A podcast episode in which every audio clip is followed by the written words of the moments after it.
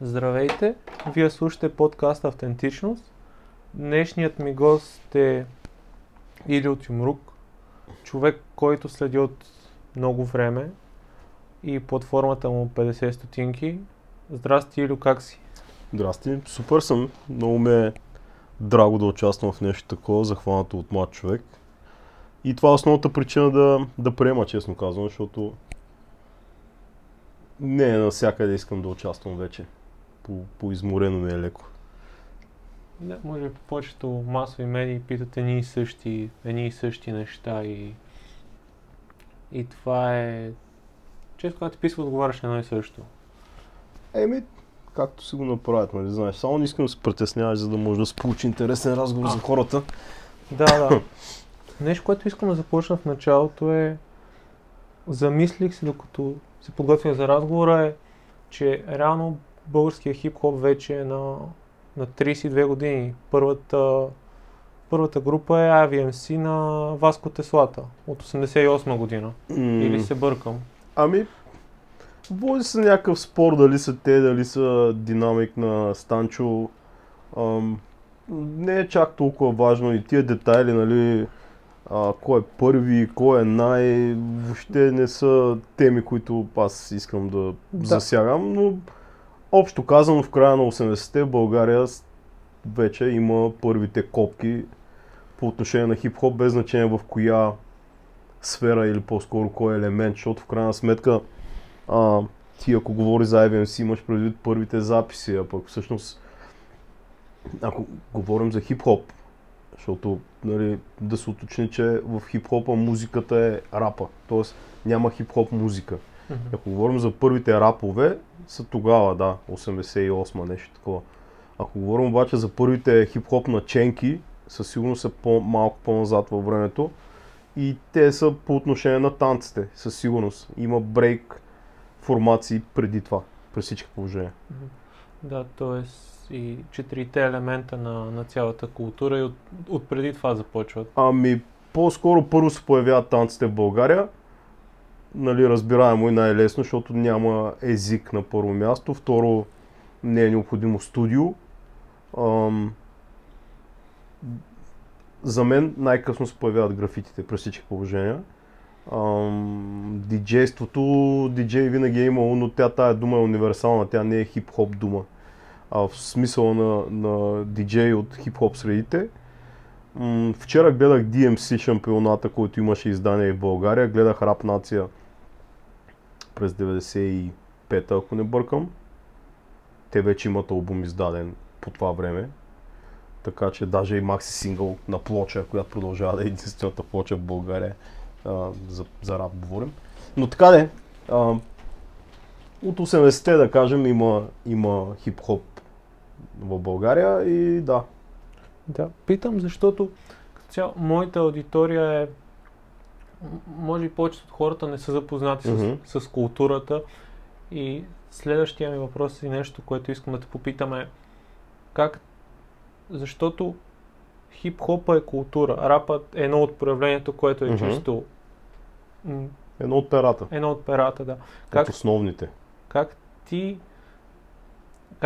ти се, да кажем, зариби или как ти се закачи за тази култура? Ами, тук хем е интересно, хем е тривиално. Някакси всичко започна, когато реших да се изместя от едно училище в друго. В смисъл, това беше мое решение. Основното ми училище след 6-ти клас реално. В Шумен, откъдето съм аз, 6-то основно училище, където учих аз и математическата гимназия са две долепени сгради, имат общ двор и 91-а разбрах, че мога да отида в математическата гимназия, независимо, че не е след 8-ми класа, а реално от 7-ми. И това бяха, може би, първите наченки на такъв тип класове. Един вид ти свиква със средата, където след това исках да кандидатствам така или иначе. Кандидатствах и ми беше много по-лесно да вляза, благодарение на това, че вече имах изкаран една година там. Половината от съучениците ми бяха съответно или от моя, или от съседния клас. Тогава бяхме 2 седми класа само. И И някакси съвсем друго е, по-лесно ти е. Но не знам как реших да го направя това скок. Други мои съученици се бяха преместили, стана дума и оттам. Та, при това преместване, някакси в тия два класа само събрани, много повече хора от предния ми випуск там се сближават. И част от хора, които са от моя випуск в основното училище, но в други класове, с които не сме били толкова близки, вече имаха определени албуми. В случая, какво ми даваха първо? Може би Vanilla Ice са ми дали първо тогава. И винаги съм търсил музиката, но какво значи да търсиш на 12, прямо на 11, на 12 през 90-та, 91-та? Няма, каквото има вкъщи на плочи и това е. Но това ми хвана чисто вибрационно. В смисъл, ти вече си тинейджър в началните години, започва да ти бушуват хормоните и търсиш нещо извън стандарта. И предполагам, че самия ритъм, самия... енергията беше всичко. После, много малко след това гледах концерта на Vanilla Ice тогава, който е ударалата. В България не сме и чували за нищо подобно. И много малко след това вече се появиха и останалите групи, които са в обратната страна на Vanilla Ice, защото Vanilla Ice по него време е, нали, каймака на цялото нещо. Сблъсъка е между Vanilla Ice и Емси Хамър, както, какво да кажа, в момента в България се едно, нали, не са тия качество и стандарти, но да кажем България, Скандал и Криско в момента диктуват нещата, нали. Не в хип-хопа, ами изцяло в българската музика, която е извън, нали, оня другия стил. И тогава се появиха Public Enemy, Run DMC, NWA, Chris Cross. И това става в рамките на няколко месеца, реално погледнато. И нямаше откачане повече от това. Веднага почнахме да танцуваме, да събирам всеки един албум, до който се докопам, да трия всякакви касетки, които докопам, без значение дали вкъщи или някъде другаде. И така, оттатък видя стената, тя започва реално тогава. Тоест тази стена оттатък, в другото студио имам предвид, тя е на 30 години. Сега, не от самото начало на рапа в България, но е в самото начало, както аз съм потънал в тая бездна, в добрия смисъл на думата го казвам, защото си давам сметка, че ако това нещо го нямаше, не че нямаше да го запълня с нещо друго, но ми е достатъчно силно, за да го изоставя, така да го кажа. Въпреки всичко. Да, и нещо, което си замислям, защото, нали, българската рап музика, в частност, е хип-хоп култура, и вече тук 30 години. Според теб как? Защото на алтернативната сцена, ако не говорим за чалга, това е най-голямия отрасъл в музикалната сфера. Как според тебе тази музика се е запазила у нас? Защото, например, рок музиката е доста по-нишова в момента и не толкова масово слушаема. Ами запазила, наистина интересно е кого питаш, защото всеки ще отговори съвсем от собствената си камбанария. Да, може би от твоята гледна точка, защото ти правиш предаване за хип-хоп културата вече доста дълго време, може би над 20 години, под различните форми. Ами 2003-та започнахме хип-хоп ваканция радиопредаването, 2006-та започна сайта 50 стотинки и оттам нататък вече, нали, в различни периоди Радио на Ръба, Йомрук е в пети сезон и всички дъщерни край него неща, но да. Как се е запазила и дали се е запазила? Ами да, запазила се, то според мен. Това ти казвам, че още 80-те, като е почнало с танците, не е имало връщане назад. Въпросът е, че тая приемственост, която на мен ми се иска да я има, я няма. Тоест, ние говорим за old school, new school, но това в превод са школи, а нашите школи са супер базирани на съвсем други принципи. Няма приемственост. Това при танците най-лесно се случваше с поколенията, защото се застъпват, едните учат другите, но последните ми разговори с хора от тия среди показват, че и там не е много добре ситуацията. От друга страна, ако си един човек извън средите, като погледнеш отстрани, винаги ги има тия неща. Тия винаги винаги тия рападжи, рапарите, брейкарите, който идете се набиват в очите, защото са по, нали, самия стил е по-екстравагантен, по-нахакан и тия неща правят впечатление. Аз си спомням 90-те години, обикновените хора не бяха свикнали с този външен вид и постоянно ни правиха забележки. Дигнете сега, ще ви паднат, разбирате за какво стават, но това е нормално от сегашна гледна точка. Иначе самия начин на изразяване е много шарен и позволяват твърде много хора да си намерят своя начин на изразяване в тая култура. Дали ще рапираш, дали ще рисуваш, дали ще танцуваш, дали ще миксираш музика, нали? Вече има и повече форми. Така че хип-хопа си окей, даже в България според мен хип-хопът тепърва започва да расте. Колкото и на някои хора да не им се вярва и да не го виждат така. Достатъчно шарен и широк е. Между другото е сега, точно докато те чаках, ходих до Еконт и на връщане си говорих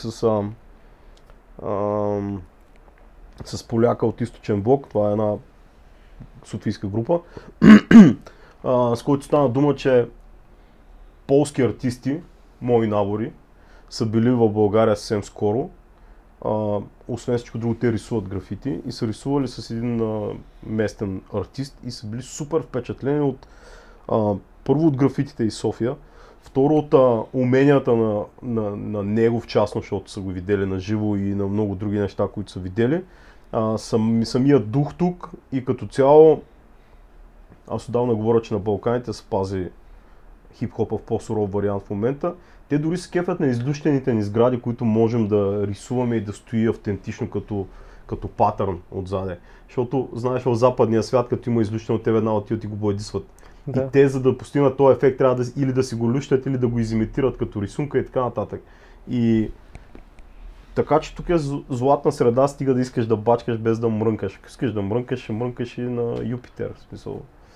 Да, според мен е точно, защото една част от това, което аз разбирам като хип-хоп, е точно този бунт, сякаш. Mm-hmm. Ако има нещо, защото в обществото има кости неща, които са доста, и сякаш, може би, понеже имаме много нужди, които така едно не са задоволени или ни е трудно. И това и през това изкуство е добър метод да се... Да, ама виж къде е уловката. В смисъл, хората казват, че в обществото има много неща, за които да се хванеш и да се бунтуваш срещу тях. Само, че тя границата е толкова тънка, кога да го наречеш бунт срещу нещо и кога да го наречеш мрънкане за нещо. Или просто хейт. Това пък с хейта е, нали, отделна тема, но мрънкането за това, че в обществото видиш ли имало нещо, по някакъв начин изключва те под уравнението. Това е като, не знам дали си попадал, но примерно в трамвая сутрин в София, нали, при друго време, не сега в пандемия, естествено той се наблъсква. И някой, който е вътре, казва, сега ли намерихте всички да се качите, а той е вътре, той е един от качилите се вътре, разбираш, да. Изключва себе си от уравнението и в случая той мрънка, той не протестира. Той мисли, че протестира, но де-факто мрънка. И в този ред на мисли, протеста по принцип напоследък аз се замислям, че той трябва да бъде предимно към теб самия, защото ние сме си така създадени, че да има противоречия в нас.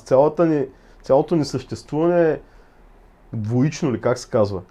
Има ден и нощ, има два пола, има смърт и раждане, няма велика творба, било то картина, опера, театър или каквото симфония, в което да няма сблъсък на някакво съмнение, стихии.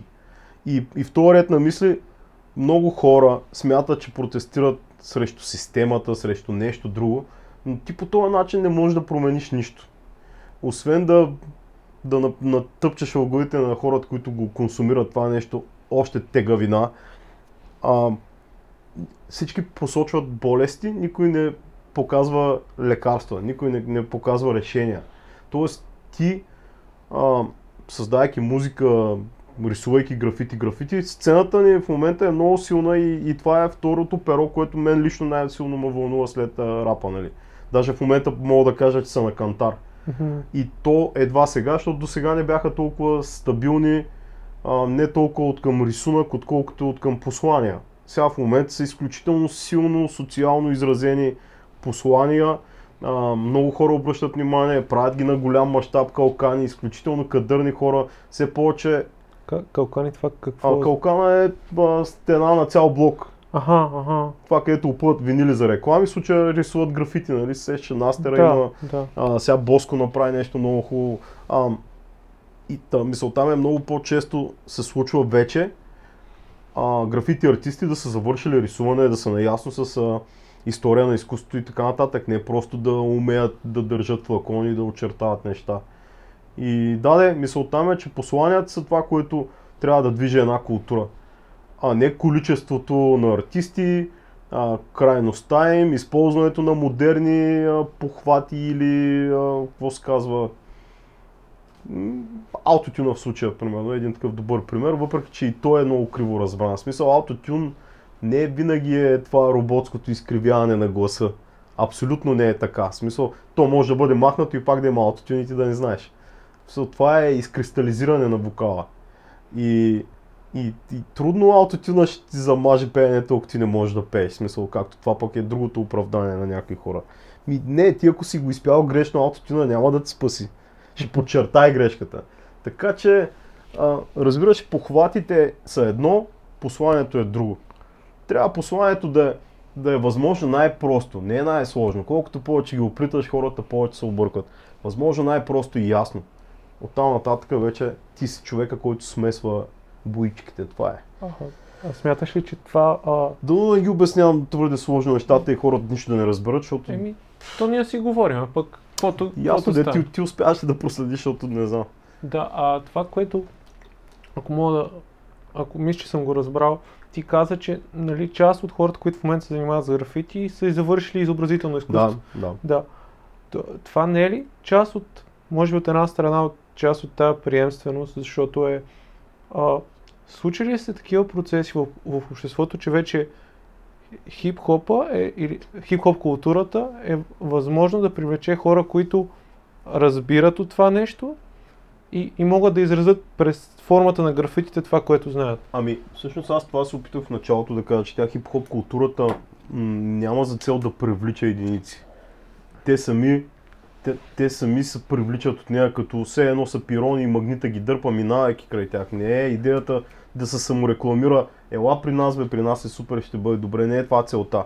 Нали, те много хора минават, закачат, тия, които не е тяхно, просто се откачат през годините. Имало е колкото искаш такива случаи.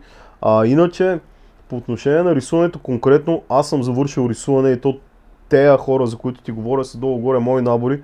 И 100% са минали през същото нещо, най-вероятно и през доста общи преподаватели, но сблъсъка на класическото разбиране за рисуване и съвременното го имаше в университета много отчетливо.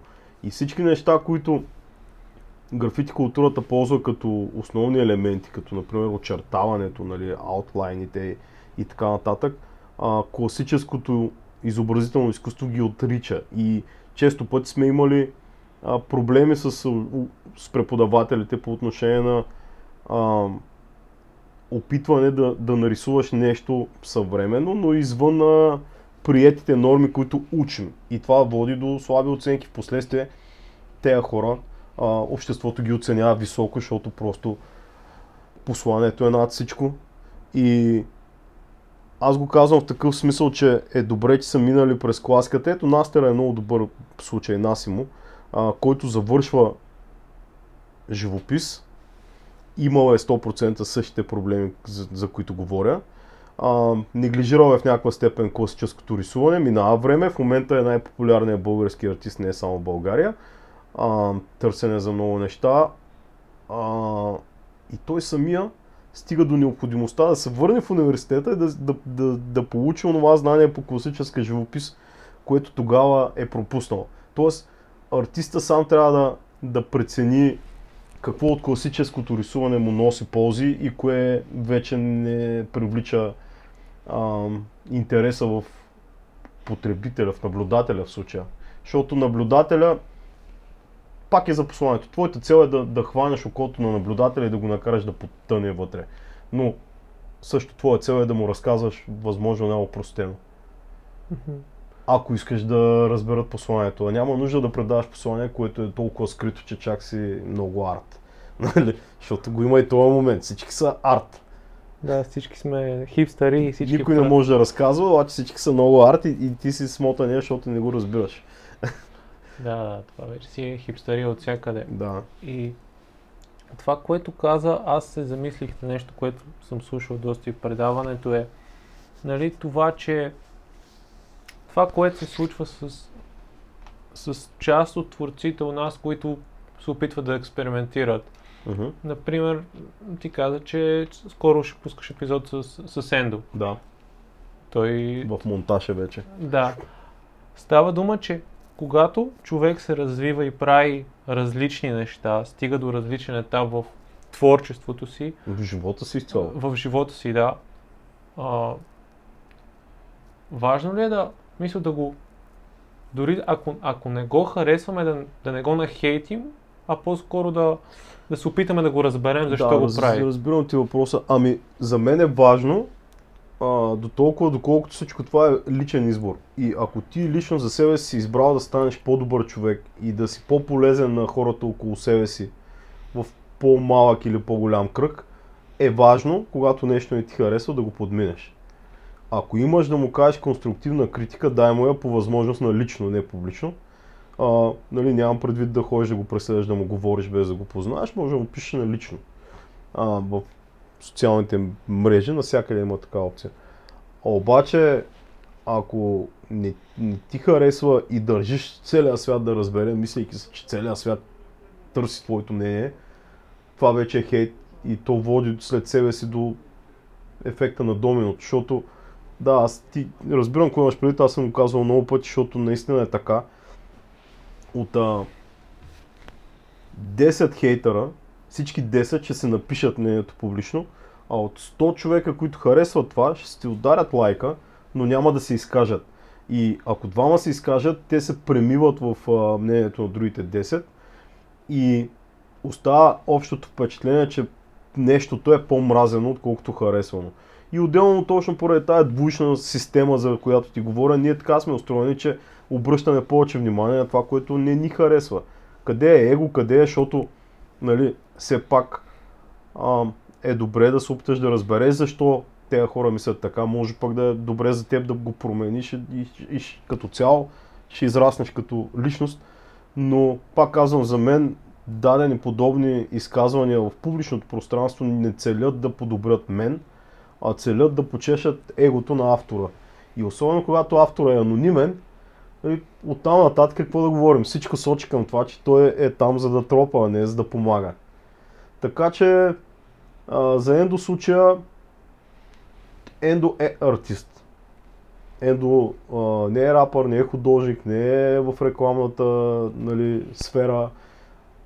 Бил е навсякъде там, но то всичко това е той. И всъщност те са измерения на Георги Касабов под различни амплоата. И той самия като усете, че иска да расте като личност и като артист, прави това, което усеща, че трябва да направи. А е много тегаво, че в тия времена много хора се месят и смятат, че ти си дължен на тях, а не на себе си. И това е проблем. Но това е положението, трябва да го приемем. Той си каза, аз ги псувам им трия коментарите, е толкова. Да, той вече от доста време го отнася този хейт. Доказваме, че Ендо е пример, който просто се сеща сега. Говорим за целия стереотип на тая промяна. Да, и то аз се замислям нещо друго, което казва точно приемствеността. Защото когато някой се опита да направи нещо ново, това може да допринесе за цялата култура. Приемствеността има предвид с менторството до някаква степен. В смисъл такъв, че приемственост е ти като си по-малък имаш интерес от нещо, да се опиташ да се внедриш при някой по-голям, който го прави от много време и да вземеш този ноу-хау, помагайки му. Един вид калфите едно време са учили занаят, когато са чиракували при майстори. Това е. В момента Алекс от подземието ми е ко-водеща и тя по този начин потъва много по-лесно в ситуацията. Аз внимавам много, то може да не изглежда, но внимавам много как се случват нещата, да не прекалява, да не да не продължава да се дистанцира, защото тя все пак е малка и се срамува още къде от гости, къде от камери и така нататък. Но то става неволно, то става рутина, като го правиш известно време и в един момент почваш да свикваш, запознаваш с хората. Това имам предвид подприемственост. Тоест ти ако си малък и ти се танцува, да отидеш в школа на някой доказан танцор през годините, бибой. Ако искаш да си диджей, да се свържеш с някой доказан диджей, да ходиш да се учиш от него. Това имам предвид пряко ноу-хау, защото едно е да гледаш туториали в YouTube на американски артисти, друго е да си в България, в нашата си география, в нашите си ширини, с нашите си особености, нещата са много различни. И в крайна сметка ти, ако искаш да си полезен, освен на себе си и на цялата ни култура и среда, е важно да го правиш по нашите си изисквания и методи. Не знам как да го обясням. Лесно ми е да го кажа за пеенето, добре е да пееш на български, това е. Да, и например, за тебе, нали, ако кажем, че примерно ти си ментор в тази ситуация, какви качества човекът, който обучаваш, какви качества той трябва да притежава, за да си кажеш, добре, аз искам на този човек да дам какво. Защото всичко в живота трябва да си го заслужим под една и друга форма. Не може на всеки да дадеш нещо. Ами, упорството е доста важен показател за мен. В смисъл, ако някой наистина иска да се докосне от това, малко хора съм връщал, да кажа честно. Много хора стоят зад кадър. През тия 5 сезона първо в самия екип са минали много хора за снимки, за монтажи, за хора са присъствали, нали, ти казвам, на самите снимки, където ако реши, че иска пак да дойде, може пак да дойде. Не съм тръгнал да търся такива хора, за да съм си изградил модел, който да търся в тях, нали. Но по-скоро то е като в университета. Много хора ще опитат, малко ще се задържат. И тия, които се задържат, ти ги виждаш в движение, че те искат да го правят. Мен ми трябва да видя искрата, да видя ентусиазма на първо място. Защото те уменията, затова се казват умения, те се придобиват. И те се придобиват с времето. Упоритостта е нещо, което... И това съм го казал, трети номер на това, което правиш. Тоест, първия сезон ще го направиш на ентусиазъм, втория ще го направиш на мускули, обаче трети ще има ли? Ако няма, тия два се обезмислят. Това не е само за сезони, и епизоди, и каквото и да правиш, нали? Е важно да има, ето ти ако спреш на две издания, все едно нищо не се направи. Кой номер сме сега? Това ще е 16-ти епизод. Супер си. Да. А ти ще ги делиш ли на сезони или просто серии? За сега по-скоро формата е, започнах и исках да пускам всяка сряда. И първия около месец пусках всяка сряда. Обаче, често казано, ми се появи по-голямо желание и в момента този месец пускам сряда и неделя. Супер. Да. И... Ето това искам да видя аз, в принцип. Ти го обобщи долу горе. Да, защото тя колата като се засили, няма причина да я спираш, нито да скачаш от нея. Просто засилваш още, хвърляш гориво в... И според мен е важно, когато навлезеш в някаква нова сфера, аз това, което се опитвам да направя, защото не знам ли ще чува Свръхчовека подкаста. Да. И подкаста на Орлини и Цецо. Вторият епизод беше с Никола Томов, където Никола е гостува в двата подкаста. И аз исках просто така да остава долу линк към техните епизоди, за да може, за мен е важно, ако съм част от това подкаст общество, ние да си, мисъл, аз да мога да помогна, нали, ако дори един човек от моя линк си пусне тяхното, да градиме общност и да допринасяш. Да. Ами, какво ти кажа, аз Свръхчовека беше при тях, в 2200, аз също съм бил там в един от първите епизоди, даже в старото студио още. Те са били тук и двамата, и заедно, и по-отделно. Говоря за Цецо и за Орлин. Гледал съм при тях, освен Свръхчовека, последно гледах Всъщност при Свръхчовека гледах Иво Иванов. Слушах по-скоро, той не беше видео. Много силен епизод. Да, да, супер епизод, защото аз го харесвам Иво много като начин на изразяване и на вплитане на полезни истории. И така, но да, стига се лесно. Те не е просто алгоритъма на YouTube ги свързва нещата, ами... Абе, намират се. Чел ли си двете книги на Иво Иванов? Моля? На Иво Иванов чел ли си книгите? Да, да, оттатък са всички. Много да. Страхотен е. Супер е. Кривата на щастието и специално Родени да тичат поредицата. Тя се казваше по друг начин, но ставаше въпрос за таралмарите, които... То си има и книгата за таралмара, да. Родени да тичат. Да, да. Книгата, пък всъщност той разказва в три истории за Кабайо Бланко, жената, която падна от небето и каква беше третата, но както и де. Тия трите ме отведоха много, много по-далеч. В смисъл, освен че си взех книгата Родени да тичат, си взех още една на един французин, който е писал за таралмарите, чията попадна дълбоко в менюто ми и така нататък. Абе, интересни, много полезни неща, защото там той прави връзки, като споменава други книги и така нататък. Болни истории с спортисти, които искаш. Но да, препоръчвам. Много е силно. Кривата на щастието и отвъд играта задължително. Да.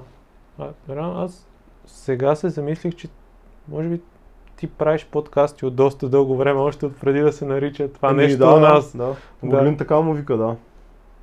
На Радио на Ръба. Ти как намери тази форма? Как реши да правиш този формат?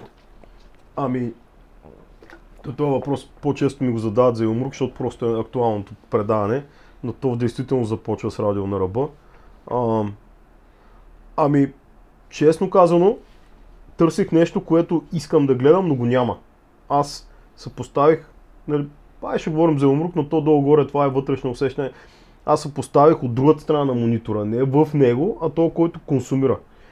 И твърде банално ми е с тия разшифровани схеми, от толкова до толкова казваш това, от толкова до толкова казваш това. Нали, бил съм в БНР почти 7 години и там независимо, че пак нашето предаване имаше някаква по-сериозна свобода от останалите и по-малък контрол, да кажем, постигна нещо, което другите не го постигаха, постигаха обратното. Тоест, започваш на един час, обикновено след някакво време отиваш и ти казват, оставаш 45 минути. Аз отидох и ми казаха, ставаш час и половина. Започнахме час и 20 минути и казаха, ставате 2 часа, което е окей. А какво си правил в... БНР. Радио хип-хоп ваканция от 2003 до 2010 почти. Като в Шумен, в един от клоновете на БНР. В сравнително слаб период за българския хип-хоп направих над 100 интервюта с български артисти по телефона на живо. Плюс, че в студиото са били в последния жив епизод бяха Спенс, Криско и D-Flow. Но както и да е, и Радио на Ръба след това го направих като дойдох тука и реално свободния разговор с артистите беше точно това, което аз не виждах по никъде реално. Нито по телевизии, нито по радиа, нито дори в интернет. И исках да го направя, исках да пробвам да го направя, да видя какво ще стане. И то някакси си стана. Там почти 2 години го правихме в Радио на Ръба, след това Йомрук, както казахме, вече е 5-ти сезон. Това са близо 300 видеа. Като много от тях са дългите, с по час и половина, по 2 часа. С Боро си спомням. Ето Боро е един много хубав пример долу-горе за случая Сендо, като говорихме. Защото Боро реално в най-лъскавите и комерциалните му парчета и дори с някаква намек къде на бази, къде просто не знам някакво менеджерско решение, отивайки към чалгата, нали, хората бързат да съдят, но в следващия момент, като излезе с големия юз, всички казват, паси силното. А това е един и същ човек, разбираше. И ти просто трябва да се опиташ да подходиш не спрямо името, а спрямо продукта. и това, който не ти харесва, трябва да го игнорираш, не да го заклеймяваш и да ходиш да шумиш за него, защото не виждам хора да шумят за Юса. Тоест, силният трак ти просто го лайкваш и го оставяш. Ами дай шуми за него, за да стане той в тренда, а да махнем онова, което не ти харесва.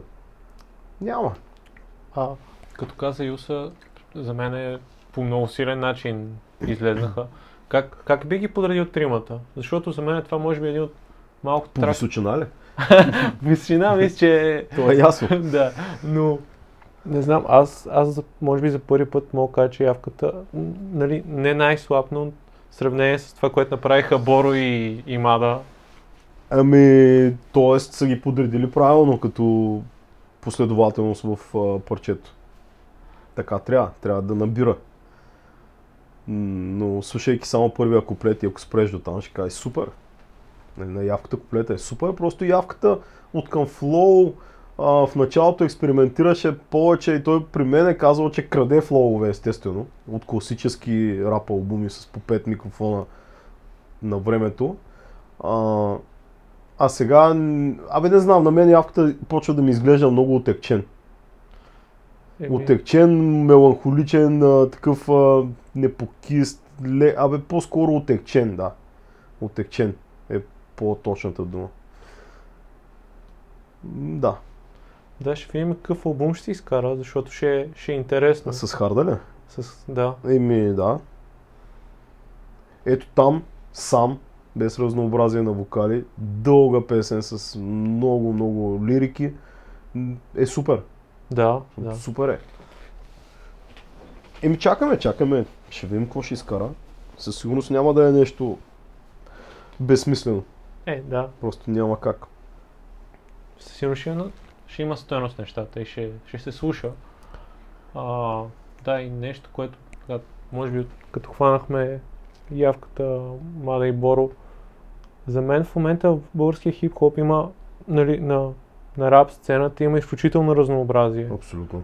И е вау как има хора, дори около моя набор, нали, които излизат, има хора от една страна, например, Сези, Гринготи и Симбад, има Фар, има Секта и Мера, които са... Имаш five o'clock, имаш... Five o'clock, да. Homeless. Имаш... те малко не вадят сега, ама имаш Ума и Дума, Димидиум във Варна, които са от дълбоките, нали, и саунд и лирика. Те можеш да ги доближиш до Юса като цяло. Има много, то хубавото е, че почва да се появяват и R&B артисти, които мен е най-голямата болка и е супер. Полина във Варна е чук.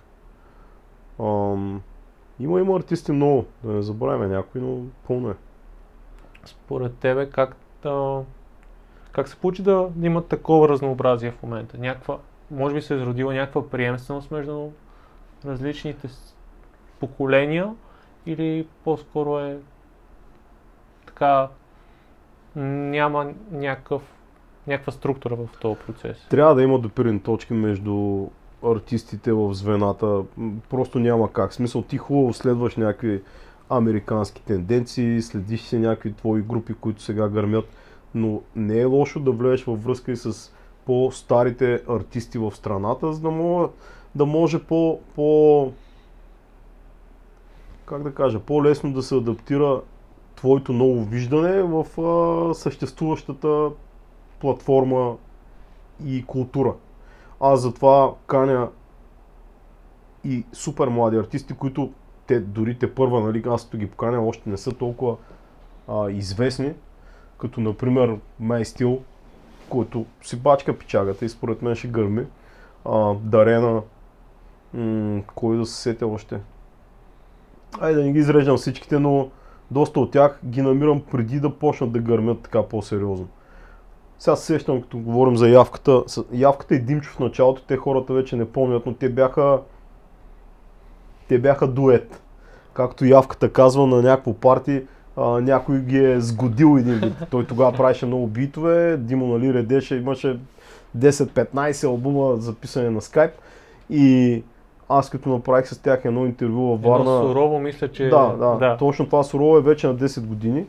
И тогава, нали, Димчо вече долу-горе го знаеха и всички казаха, супер, ебати, якото. И аз им казвам, добре, Димо е ясен, но обърнете внимание на този другия тигър, той ще гърми много.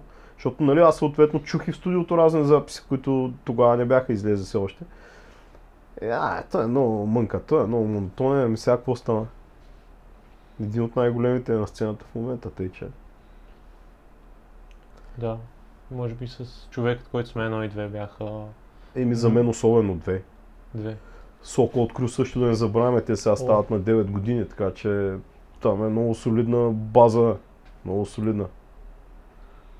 Да, Атила с новия албум. Атила също, той вече към ветераните. Да, за мен, аз лично много интересно, че нали, повечето хора се зарбяват покрай масовите неща, честно казано, които са мейнстрима на Дарена Клуб. Именно да, аз това казвам, дайте да направим масови нещата, които струват. Интересно, че аз първия рап трак, който мен ме зариби, беше на Атила, Систата и Стартера. Хип-хоп се казва. Да, той от албума на Систа. Да, и бях вау, как си тази култура е супер яка и интересна. Започнах да слушам Атила и после, в началото като слушах Жлъч, ми беше много трудно, защото е...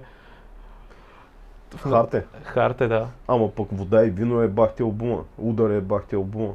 И оттам нататък няма поглед назад изобщо. На Атила последните два албума са много високо ниво. Какво да кажем, има много. Бачкат хората. Да, и как?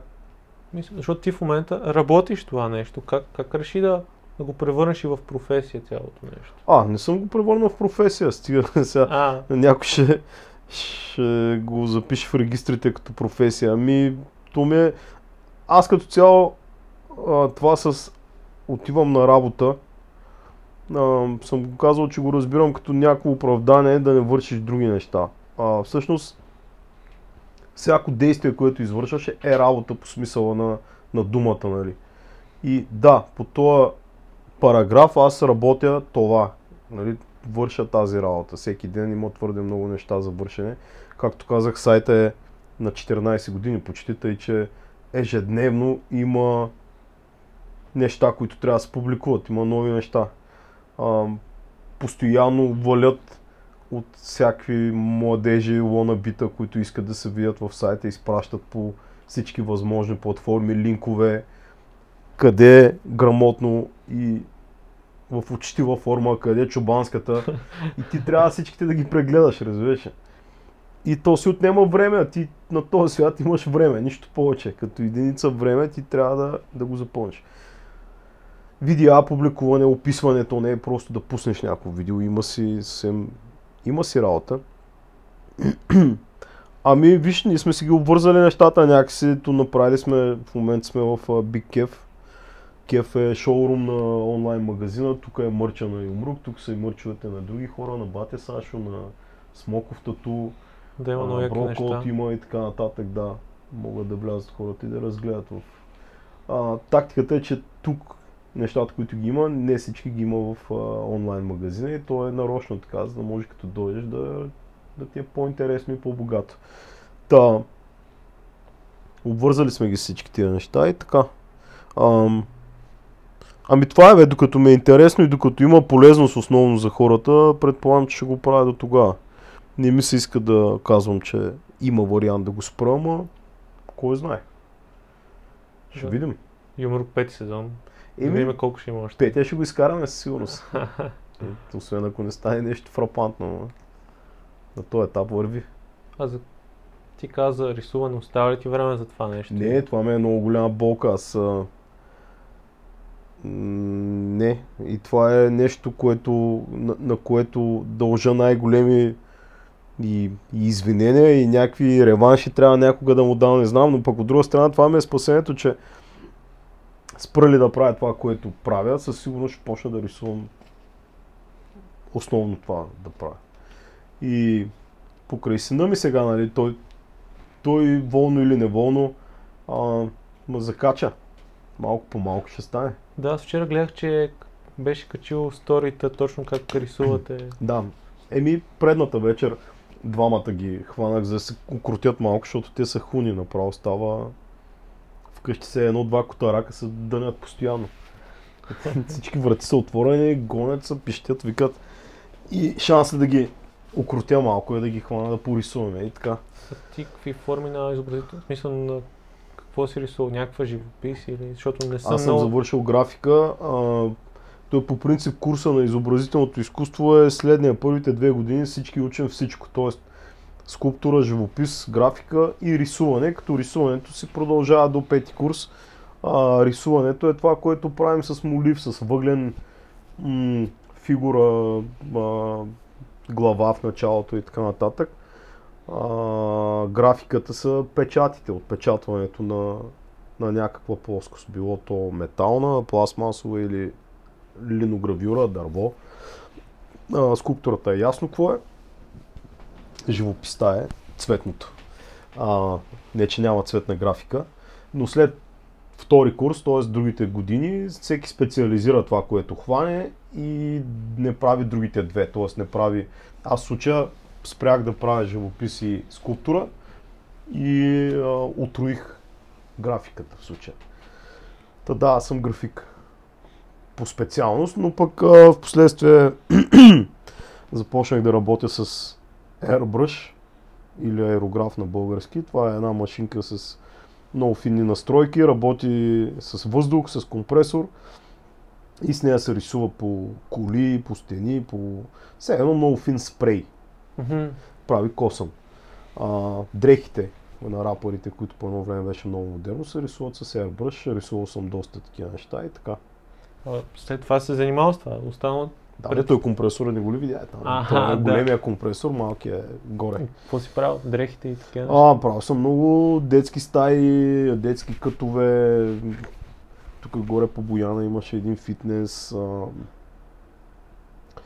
Покрай един басейн имаше. Дрехи съм правил доста и за The Center съм правил. Дрехи са излизали извън България с дрехи, които аз съм им рисувал. Но The Center са най-голямата танцова школа в България за хип-хоп танци. И така. Много е готино, само че то не е тип молив. В смисъл, не мога сега да почна да рисувам с него, ти да ми звънеш и аз да го зарежа и да сляза. Трябва да се промие тая машинка, да се разглоби, да се изчисти. Отделно не става да я хванеш и да запълниш 20 минути. Добре да се отделиш часове с нея, защото... това е изкуство, там трябва да потънеш като всяко нещо. Мен това ми е голямата болка, че не мога да си изключа телефона, да го разкарам и това е. А пък телефона включен ли, винаги има нещо, което те разсейва. Много, много тегало време живеем в момента. Успяваш и да махнеш всякакви приложения и такива неща и да се, малко да се изолираш или не ти остава? Не, защото аз заради децата трябва да го държа при тебе да включен, да. Всичко става малък, още т.е. баба си и така. И трябва да ги... може да потрябва нещо, аз затова съм си избрал и тая по-свободна форма на занимание, за да могат да разчитат на мен и за мен те са най-важното, в смисъл аз съм след тях. Съответно и дейностите, които аз извършвам, извън тия, които са свързани с тях. И т.е. аз трябва да бъда на разположение, за мен тяхното възпитание е на първо място, така че аз правя тия неща, за да мога да ги възпитам, не бъдете хаймани и не ходете на работа. По-скоро изберете какво ви харесва да правите и правете това, ама го правете надълбоко. Тоест, ти където казваш, че това ми е професия, да, в някаква степен е така, но не защото това работя, а защото всяко нещо, правейки го дълго време, ти ставаш професионалист в него. И в този смисъл, в този ред на мисли, да, всеки има професия, с това, което прави с желание най-дълго време и става професионалист в него, а не на това, за което има диплома. Mm-hmm. Това е диплома, тя не работи. Особено в днешно време. Да, и аз съм на тази вълна, защото вече съм доста така студент, който не мисля, че скоро ще си завърши образованието. Но от мен не ми трябва, честно казано. И да, нещо, което каза и ми е интересно, точно това за родителството и за... че си направил избор да отделяш време повече с децата си, отколкото да се захванеш и да... Не точно все едно да изкарваш пари, но все едно си приоритизирал си семейството, с което според мен е супер важно. Това е спасение, нали? Аз заминавам на работа и се прибирам до вечера и цял ден няма. Това за мен, за много хора, аз го виждам в тях. е измъкване. И после се оправдават защо там са така нещата и така нататък. Аз залагам себе си в тая битка, разбираш? Какво имам да изгубя освен себе си? Докато те са малки, те имат най-много нужда от наблюдение. Те са като книга, разбираш? Те от бебеца, като се родят, хората почват да изчитат книги, да слушат какви ли не съвети. Само че тия съвети, като всяко едно нещо, във всяка сфера съветите са от край до край. Той е като сега с COVID-а. Отваряш и виждаш от край до край мнения, ама категорични. Кое е вярно за тебе? Същото е и при детето, то като се роди, всички съседи, приятели, неприятели, всички дават такъв.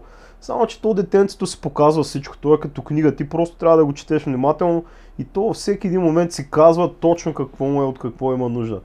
И ти, за да можеш да си внимателен, трябва да си наоколо. Ако не си наоколо, само вечер... Сега ще дам един пример.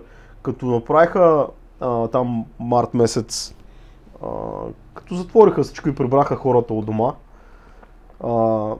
така наречените семейства, вместо да прекарват времето си пълноценно, от всеки един апартамент чуваше крясъци и писъци на втория ден. Те си изпокарват, хората не са свикнали. Те уж са семейство, но не са свикнали да стоят заедно и да комуникират. И това нещо ги изнервя, децата ги изнервят, те помежду си се изнервят, прехвърляш го, крещиш, викаш. И това цялото напрежение е абсолютно излишно. И затова и цялото напрежение в обществото ни, между другото, защото то няма комуникация. Комуникацията не е да налагаш. Сега повтарям книгата Сапиенс на Ювал Харари. Да. И той там има една много точна фраза, която направо ми стана слоган. Страданията идват от желанията.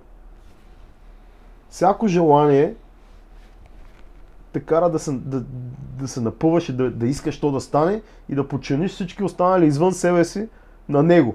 И когато те се противят, ти почваш да страдаш. Търсиш оправдания, търсиш протести, търсиш друг виновен. Тоест, много хората трябва да внимават с желанията и това не е рядко е тема в изкуството. Сега, примерно, се сещам за парчето на Жлъчката. Никой не може да те спаси от това, което искаш. Да. Точно това имат предвид. Както и, нали, поговорката, внимавай какво си пожелаваш, защото може да се случи. И тогава какво? Тъй, че точно това се получава и при децата, според мен, казвам, не държа да съм прав, за мен си съм прав, но не искам никой да се съгласява с мен. Моите наблюдения са такива. Децата, друга любима фраза имам, не възпитайте децата си, те така или иначе станат като вас. Възпитайте себе си, защото те искат, не искат, ти си им примера. Дори да не те харесват, нали, има такива деца, един ден, като изпаднат в подобна ситуация, в която са били с теб или са видели ти как реагираш, те подсъзнателно ще действат така. И е твоя отговорност, ако усетиш, че нещо ти е възпитано грешно, да си го промениш. Сам в себе си. Без значение, че родителите са ти го възпитали грешно. Те също са хора и също са грешни. Няма идеални хора и това, че са твои родители, не ги прави безгрешни, тъй че вероятно тях са ги възпитали грешно, нещо друго ги е натиснало. Трябва да се вглеждаш повече в себе си, според мен. Това искам да кажа с две думи. Да, точно това е тая лична отговорност. И едно от нещата, което си мислех, защото, нали, тези протести, които случиха тази година. И аз доста от дните ходех и си замислих, нали, хубаво, това е окей действие, но какво аз правя, за да подобра това общество и да...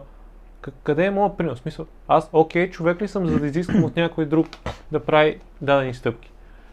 И точно, може би това беше една от причините да си създам подкаст, т.е. да се опитам нали, да разсъждавам по един свободен начин. Да.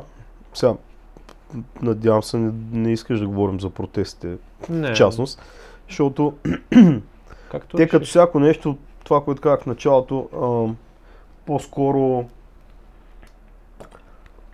посочват болестта, но не дават хапчето. И протести против нещо рядко са за друго. Тоест, искат да махнат тия, защото са гнили, но не казват да сложим тия, защото са по-добри. И те са по-добри, защото така и така. Не казват дайте да променим начина на избиране на читави хора, дайте да променим системата, как да ги избираме. Въпреки че то всичко ще се компрометира и тогава, няма как да стане, но там е работа, че политик няма как да е свестен. Това никога не е било, няма и да бъде. По-скоро аз съм си мислил, аз съм много далеч от тия теми и не съм човека, който трябва да говори за тях, но съм си мислил, че някога сме имали хора, които са ходили да са били изпращани да учат за политици. В Русия, в Германия, къде ли не из Европа, той на 18 заминава да се обучава за политик, връща се и почва да го работи това. Докато сега ги изваждаме вълци от къде ли не и те си разиграват коня. Някой казва, бе се един да се появи почетъв, ще поведе хорото, няма как да стане, системата ще го изплюе много бързо. Да. Никакъв шанс. И това, че там се променят абревиатурите, цветовете и така нататък, никакъв шанс. В смисъл, не се заблуждайте. Никой не говори за Станишев вече, никой не говори... Айде сега чувам, че от чат пат споменават Бареков, но те основно го споменават по отношение, гледам базикът Слави Трифонов, че е новия Бареков, не е нещо друго.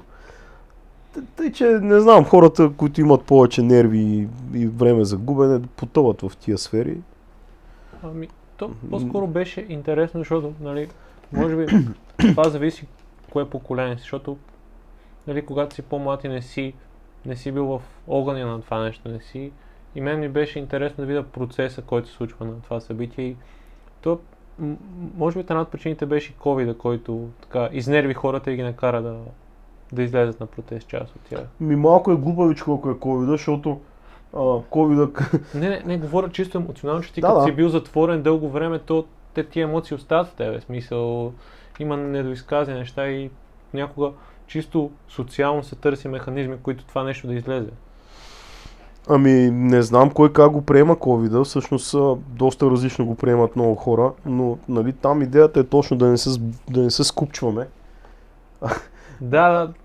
От друга страна, то се видя, че нищо няма да се постигне там, само... Всъщност стана ли нещо? Колко хора и колко време изгубиха и какво се постигна, де-факто, на тия протести?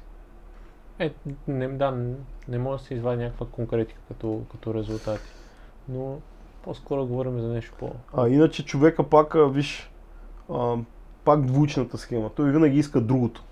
В смисъл, иска това, което в момента няма. Като ходи на работа, всеки ден казва, искам да се остана вкъщи. Когато стой се във база, не ми се стои вкъщи, бе. И излизам на протести, примерно, или нещо такова. Ами, много интересна е тази работа, още от времето на изобщо Homo sapiens, откакто съществува. Нали, събирачите реално се твърди, че са били доста по-свободни като време и щастливи и здрави, защото едно, че се движат, второ, че ядат разнообразно и трето, че нямат дори физически багаж, който да ги обременява. И след това, като се отдомощнява човек, като ушким хората правят домашни животни и култури, като пшеницата основно, ориза, картофите, но всъщност какво става?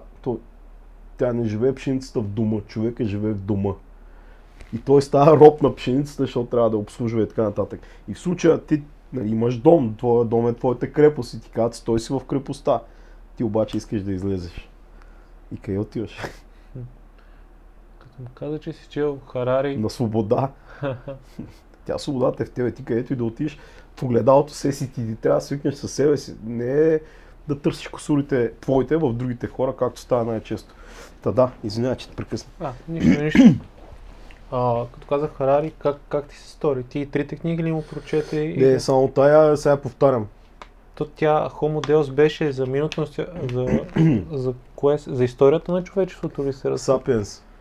Не я чета в момента. Сапиенс. С синята... Тя коя беше от трите? За кое се разказа? За сега или за... Защото те нали са... Не, за цялата история. Значи тази, която е... Оттам е тази извадка с пшеницата и така нататък. Другите после. Тя тая даже като нищо да хвана трети път. Ти слушаш или ги четеш? В момента я слушам. Интересно е. Слушането също така е добър. Всичко си има плюсовете. Нали, в моя случай още от че аз имам единица време за слушане на каквото и да е. Те идват албуми, нови тракове, чуй това, чуй онова. Музика да искаш излиза от цял свят, а единица време. И аз трябва да преценя какво да внедря в нея. И така. Какво сега ти слушаш за мисъл за себе си? Не, защото ти се налага. Какво? Това е. Ага, освен книгите, като музика. Нещо, дето ти харесва последно време. Като музика... един лейбъл, Goon Trax се казва, който е японски, но има база и в Щатите, има артисти и там. Те са доста музикантска музика, така да го нарека. В смисъл, има фанкарийка, има R&B доста, има и рапиране, но е хоп-джаз. Така се води. Mm-hmm. Този лейбъл доста слушам. Класически фънкове от едно време и нямам много време за друго. Прислушвам много други неща, но чак така да съм зациклил на нещо. На нашата цена какво би отличил последно време? Ами ние правим всеки месец отличителни епизоди за изминалия месец. До тук този месец ми се струва доста рехав. Да отлича. Този месец аз не съм чул нещо. Ако време Юса миналия месец ли беше? Да. Значи... не знам така на прима виста какво да отлича, честно казвам. Сега качих... в БГ версия с нощ е имал епизод с Михаела Филева, парчето с Сендо. 42 от Шумен пусна ново видео. Абе има неща, ама сега трябва да отворя да ги виждам и да, ще ти кажа, но... да си говорим нещо друго, докато ги заредя и ще ти кажа кое бих препоръчал да кажем. А като книги, какво би препоръчал? Нещо, което ти е... може би не сега или от преди години, нещо, което ти е повлияло. Аз насякъде препоръчвам тая книга и в 2200 препоръчах също на Виктор Франкъл, "Човека в търсене на смисъл". С връбченцето ли? Ами те пуснаха след това още една, която е "Човека в търсене на висш смисъл". Също се я взеха, но не съм я чел още. Според мен е някаква модификация, чисто маркетингово, с цветното птиче, защото тая, която ти казваме с синьо, нали, търсене на висш смисъл. Оригиналната в търсене на смисъл е с едно жълто пиле такова. Не я препоръчвам. Сега тя вероятно има издания с друга корица, но дори и онлайн да се намерят хората. Да, Виктор Франкъл, много интересна историята и е супер книга. Да. Друго, какво да препоръчам?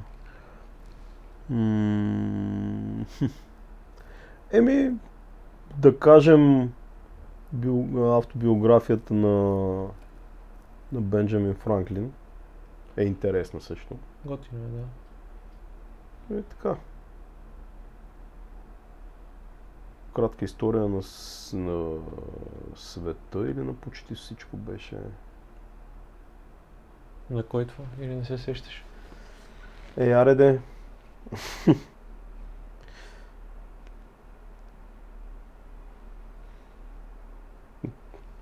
Да. Трябва да погледна. Да, на много информация и напоследък някакси сам съм си поставил да не помня неща, които не ти трябва. Мога да проверя. И реално не е чак толкова. Задължително книгите на Иво Иванов препоръчвам. Да. "Кривата на щастието" при всички положения. Тя е супер, определено. И в другата има ценни статии. Като си говорим за хип-хоп, ти от баскетбол интересуваш ли си или не ти е... Вече не. На времето през 90-те играех. Даже ми викаха "Максибокс" тогава първо време. Не знам дали знаеш кой е Максибокс, ама... Да. Той е нисичкия гард. Да. И тогава следяхме много, ама те бяха големи имена по него време. Според мен много повече като брой. Остави Майкъл Джордан, Скоти Пипън, нали, Родман, Чарлз Баркли, Шакил проходи тогава. Ти за кой беше тогава? За Чикаго. Зачекава. То няма как. Гледа ли лаз ден си, не ти останало време? Не съм. Мисля, че съм си го отметнал. Там става като са албумите и филмите. Филми от години трупаме, тук много са важни, ще ги гледам тук отметки, работи на всякъде, браузери. Никога. Не ми остава грам време, надявам се някой да намеря. Понеже ми е интересно, сега има много такива дебати за, нали, за Леброн и за Джордан и за цялото това нещо. Какво влияние имаше Джордан 90-те години? Ами такова, че всички млади, малки по него време искаха да гледат NBA и играеха баскетбол. Без значение от височината и от уменията. И нещо като Меси за футбола последните години.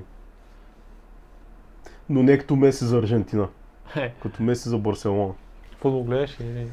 Да, съм фен на Арсенал. Арсенал? Да, чакам да дойде на българския пазар автобиографията на Венгер, защото за мен е един от великите, не просто треньори, ами мозъци в тази игра. Аз ме засичам на английски, между другото. Ами тя съвсем скоро излезе, затова засичаш на английски само. Да. Ако говорим за една и съща, защото тя излезе една друга, ама тя е не автобиография, ами е писана от един журналист, който е покрай Арсенал и покрай Венгер. Много интересни неща се казаха там, които хората не ги знаят. От кога си фен? Ами... сега точна година, може би нещо от сорта на 98-9 да кажем. Значи си хванал този перфектния сезон. Гледах непобедимите, гледал съм Беркамп. Доста играчи минаха, които съм ги гледал като новодошли. Беркамп и тия Рина Рис били големи артисти за това време. Не само и Овермарс. Ето сега виждам книгите тук. Човек на име Уве също е интересна. Малко е странна, не всеки ще разбере. Но не е загуба да й даде шанс. Тада, Беркамп, Виера, тогава отзаде защитата брутални, Кол Туре беше прохождащ. Сол Кембъл. Сол Кембъл. Ашли Кол още не беше предал отбора. Той беше част от непобедимите реално. Той 2007 май отиде в Челси, нещо е такова беше, да. По-рано, веднага след непобедимите сезона 2005-та, сезона в който Челси станаха шампиони. С Мориньо, да. Зад гърба преговаря и така. За мен той е по-голям юда, отколкото Ван Перси се опитва да го набедят сега. Ван Перси като дойде като супер малък Дебайор, Сесква, Брегас. Имаше много силни футболисти тогава, Александър Хлеб. Ле беше много интересен хаос. Касорла, Артета като дойде, Пермерте Закер. Ершавин чак толкова не можа да разгърне, но и той си имаше своите моменти. Ершавин един матч с Ливърпул направи 4 гола вкара. 4 на 4 матча. Да, и той вкара за първи път в кариерата с 4 гола. Реално това са двата проблясъка на него. Той е матч и втория гол срещу Барселона с 2 на 1, като ги бихме, той вкара втория гол. Но сега нещо Арсенал тази година пак буксуват. Няма как, смисъл, виж Юнайтед колко години буксуват. При смяна на то не е треньора ми на епоха, няма как да стане, но в момента ситуацията е доста по-обнадеждаваща, отколкото с Унай Емери. Но сега ще е интересно и футбола, защото то се очертава до година европейско сезон и после световно. Да. И ще, според мен, ще има изненади на големите форуми, защото ще се изпоконтузят играчите. То вече има, защото сега от тия мачове с националните отбори сумата и играчи се изпочупиха. Ливърпул май ще страдат доста. И те са счупени абсолютно... Почти всичките им защитници. Хубавото за тях е, че януари е тук и ще могат да взимат, но... фактора публика в момента го няма и виж по-средняшките отбори са на върха. На дъното мисля, че няма изненади. Там то се очакваше и с публика ще жде долу-горе, така ми се струва. Ще видим какво ще стане. Много интересен сезон се задава и абсолютно това, че Арсенал в момента са 11-ти, да кажем нещо такова, 10-11, по никакъв начин не гарантира, че не могат да станат първи или поне са в четворката, защото то става просто за 6 точки, примерно нещо е такова. Четворката тази година аз нямам бих казал, че... Никой не може да прогнозира, според мен. Може би Ливърпул и Сити, но пак е... Как знаеш? Как? Няма как. Нещата много бързо се променят. С два мача и всичко се променят. И Евертън с Анчелоти са сериозни в момента. Еми бяха. Те кой с контузи там? То никой не се е контузил, но просто много загуби натрупаха, червен картон на... на вратара. Ричарлисон. На Ричарлисон, да. И абсолютно според мен е нелепо да се правят прогнози, защото е чиста спекулация. Тоест, ти не знаеш утре кой отбор ще се натръшка с половината си играчи. Какво правим? Пък няма да спре първенство от зърите. Не могат да ти отлагат мачове до безкрай, защото няма кога. Те така се направят, ти сам каза, следва европейско, световно, европейско, нали? Има... 2021 ще е европейското, 2022 световно, което е януари месец. Да, и има и там някаква купа на лигите, има някаква междинка сега с... Абе, въобще няма място за отлагане, защото няма къде да ги сложиш тия мачове. И купи има. Онзи ден испанците много тупаха Германия. Да. Аз при 5 на 0 спрях да гледам той и 6 вкарали. Ими, това е. Да. Нищо, нека. Те германците след една победа срещу Бразилия... Ама испанците преди няколко дни едвам закърпиха 1-1 с Швейцария. И то с две изпуснати дуспи на Рамос. На Рамос, да. Не заслужаваха изобщо да измъкнат Хикса даже там. Нека бе. Да. Льоко уволниха ли го, чел ли се? Аз не съм гледал. Не. Те не го си го държат при... Да. Те са му казали, че ще го държат до форума и след това някой друг ще взема. Аз като си спомням, че гледам футбол 2006-та май пак и тогава беше Клинсман. Той май от 2004-та там. А Клинсман кога е бил? Преди това. Преди това е бил. Той по-скоро може да е бил помощник на Клинсман и след това нещо такова. Не знам, но нещо споменаха 2004-та. От националите, кой ти харесва? Аз от малък съм много харесвам холандците или нидерландците, както държат да им викат сега. И тогава харесвах и Португалия, предимно заради странно едно е в епохата на Луиш Фиго, но аз ги харесвах заради Руи Кошта.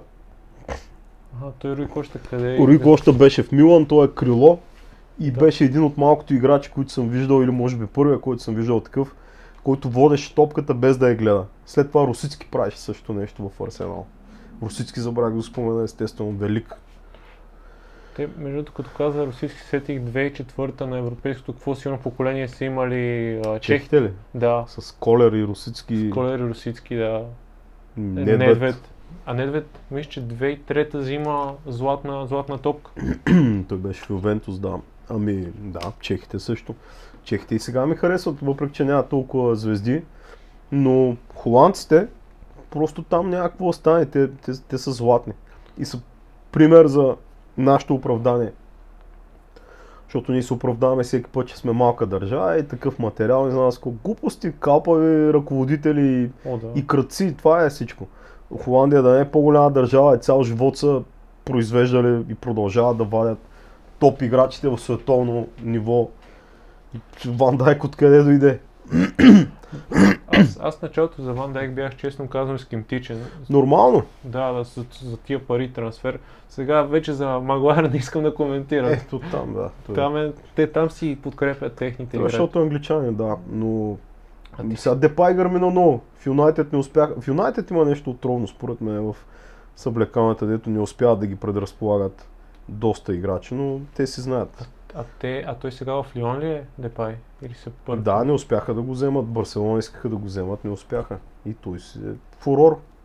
И с националния. Но Холандия са тия, които ми харесват като цяло, как изобщо как се движат. А ти си хванал от това поколение, което е било Ван Бастен, Гулит. Да. 88 и Рикард. 88 стата. Реално аз 90-та ги гледах в Италия. Но... Световното. Да. Тогава немците... 90-та, германците май, да. Те имаше и други хора с тях. Куман беше тогава.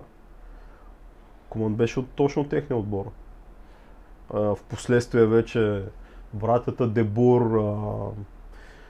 Холандците в един момент имаха 5 нападатели, които бяха Ван Нистелрой, Клуйверт, Хойдонг имаше един, който само като заложа топката на пряк свободен и тя е вътре. Хаселбен, който беше в Челси, и Рой Макай, който беше на Байер Мюнхен нападател. Да. Петима. Избирай.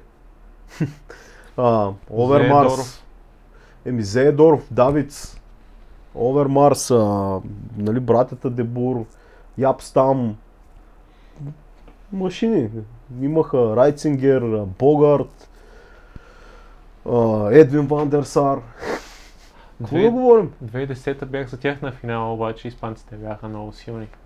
Да, последствия и Снайдер, и Ван Баст, това... Ван Перси... Как беше? Това беше в Вандервард. Вандервард в Хамбургер и... И в Тотнам беше после. В Тотнам, да. Имаха. Те винаги имат играчи. Аз така се запознах. Миналата година ще четох на Кройв биографията. Mm-hmm. Реално... Автобиография. Автобиография. Супер. Да, която е... Той човек е...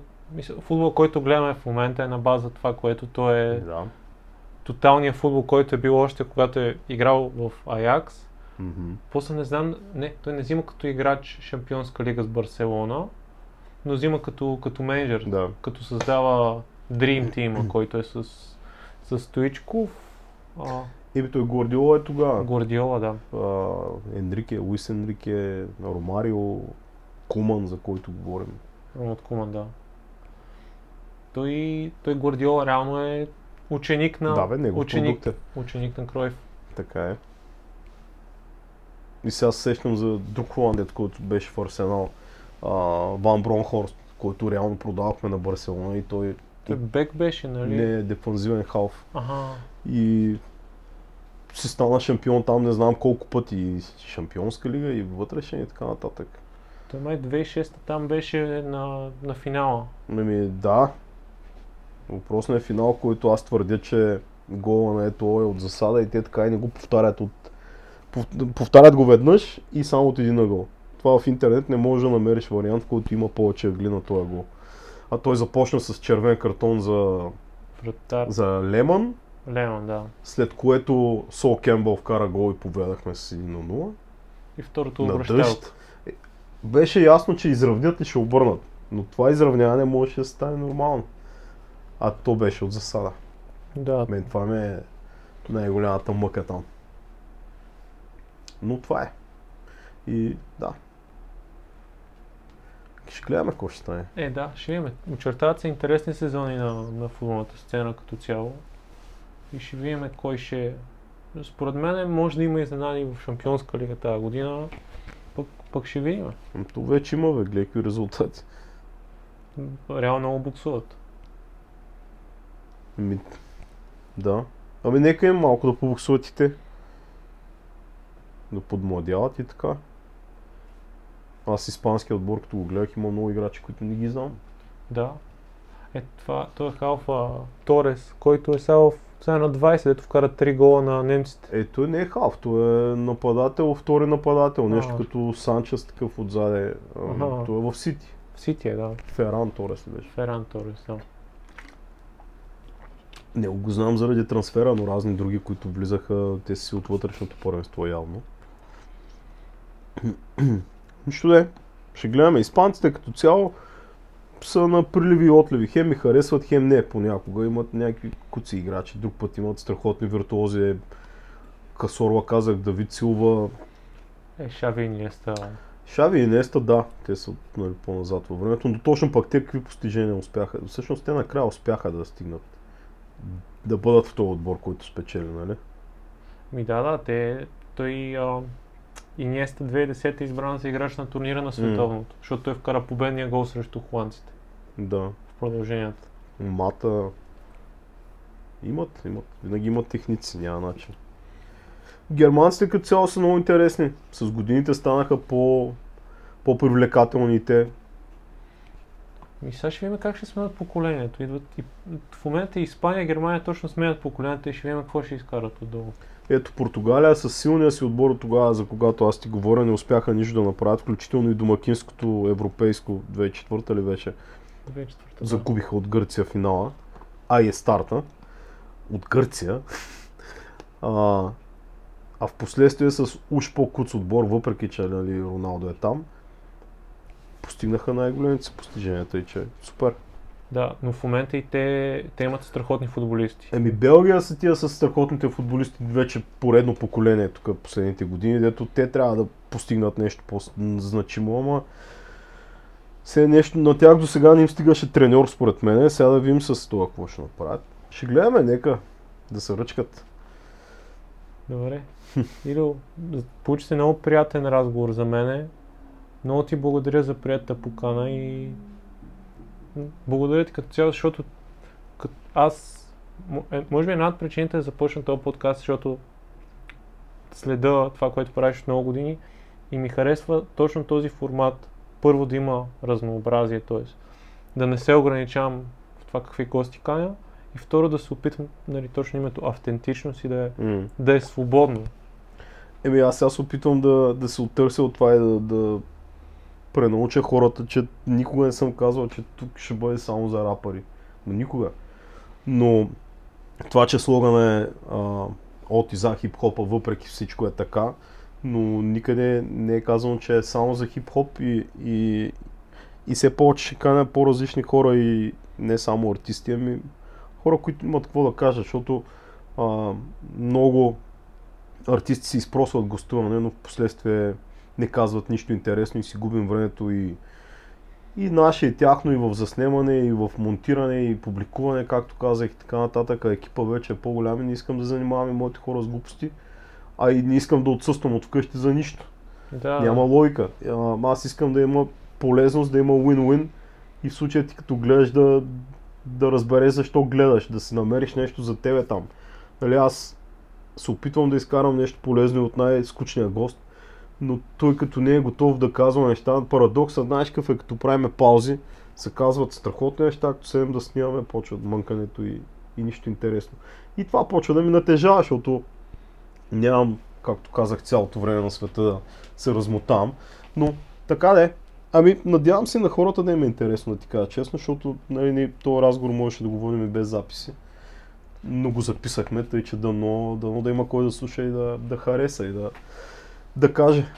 И да, едно от нещата, което беше, че нали, ти гостуваш на много места, гостува си на места, имаш си платформа, която казваш, общото казваш това, което теб те вълнува и се опитах да е малко по-различно и не исках да те питаме ние същи неща, които те питат насякъде и това беше важно. Ами да, трябва да си.